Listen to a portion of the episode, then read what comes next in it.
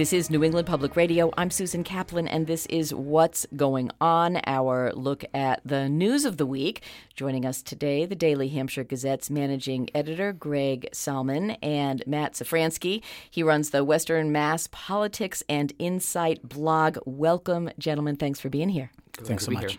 So let's get to it. Um, reluctant as I am to join the media bandwagon about the next presidential campaign, that's exactly what we're going to do. Here's a bit from Vermont Senator Bernie Sanders, who this week jumped into the race. Today, here in our small state, a state that has led this nation in so many ways, I am proud to announce my candidacy for President of the United States of America.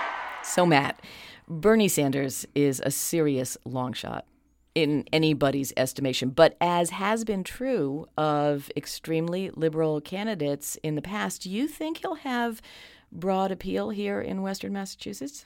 I think it will depend on where in Western Massachusetts we're talking about. So Bernie Sanders will absolutely have some appeal in, you know, the the you know Hampshire County, Berkshire County belt, whereas in Hampden County, I mean, Hillary Clinton won Massachusetts you know in 2008 against Barack Obama, and places like Hampden County were you know where she was pretty strong. So I, I think it's gonna there's gonna be a divide in the region depending on where he will resonate more than not. Although I still think that in a primary she would beat him, and even in some of the places like Hampshire County.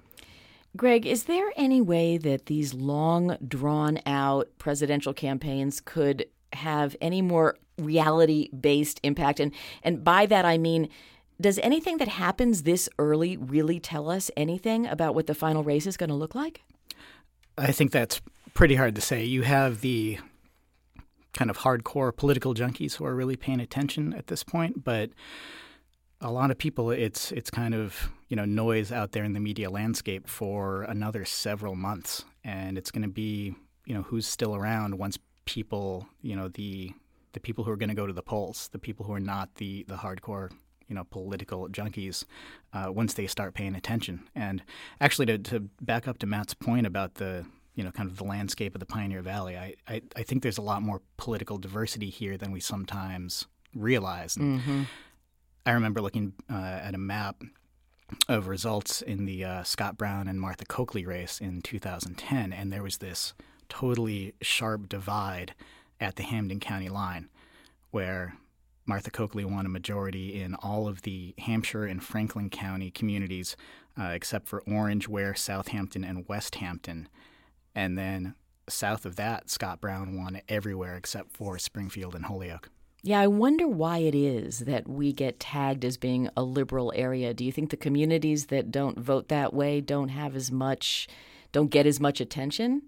I, I think it's it's two things. I mean, generally speaking, the Hampshire and Franklin and Berkshire County are generally pretty liberal. I mean, they, they do fit the stereotype to a point.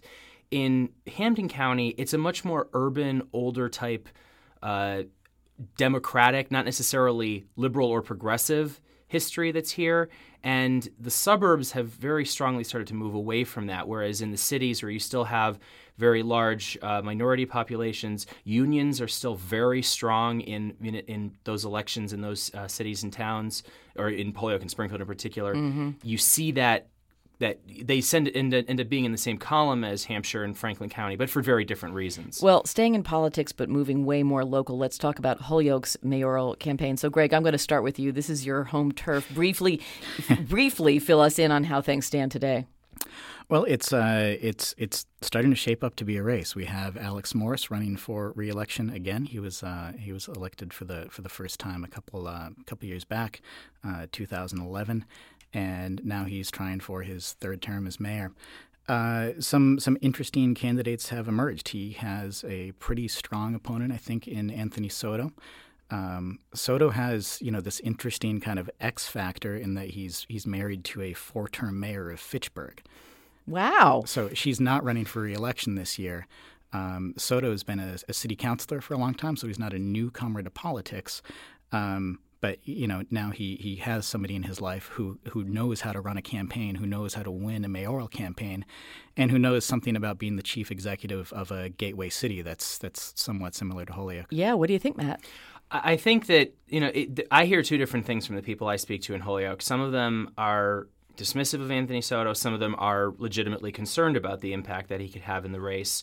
Um, I also, you know, some people strangely enough, seem to think that some of the other candidates in the race who are not sitting uh, city councilors with the same level of profile, either Mildred Lefebvre, who's a school committee member in the race, or Fran O'Connell, who is a uh, I guess uh, as I described him in a blog post, a home care mogul in the in Holyoke uh, is also running. So they they may or may not have an impact. Also, depending on how the anti Alex Morse crowd ends up splitting up in that race. Well, it is pretty interesting, and and I wish we had more time to talk about him. But we're going to move on. The week began with Memorial Day, and so you know the continued unrest in the Middle East. Uh, clearly makes this uh, a war that seems not to be over. And so I'm wondering what you guys think about, you know, the sacrifices made by our veterans from Iraq and Afghanistan after all the controversy with the VA and the wars continuing. Greg, I mean, what can we do for these veterans and does this continued unrest in the Middle East really make it more difficult for them?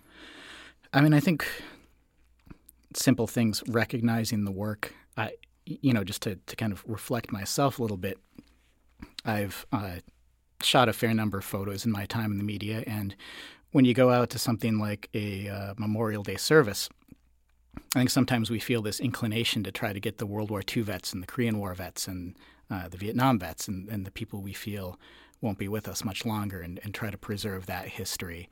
And I think there's a danger in, in overlooking the, the vets who are serving in the, the current wars. Uh, and, exactly. And, yeah, and they're they're younger and they're younger. Matt, just just have a few seconds. So. Well, I, I, think it's one of the important things that we should remember on Memorial Day and on Veterans Day as, as well in November is that we understand what exactly brought these young men and women to the conflicts that they were serving in. We should learn the lessons of history and moving forward so that we can honor what their sacrifice and also make sure that those in the future um, are taken care of properly. Time's up. Matt Szafranski of the Western Mass Politics and Insight blog and Greg Saulmon of the Daily Hampshire Gazette. Thanks so much for joining us. And thanks for listening to What's Going On. This is New England Public Radio. I'm Susan Kaplan.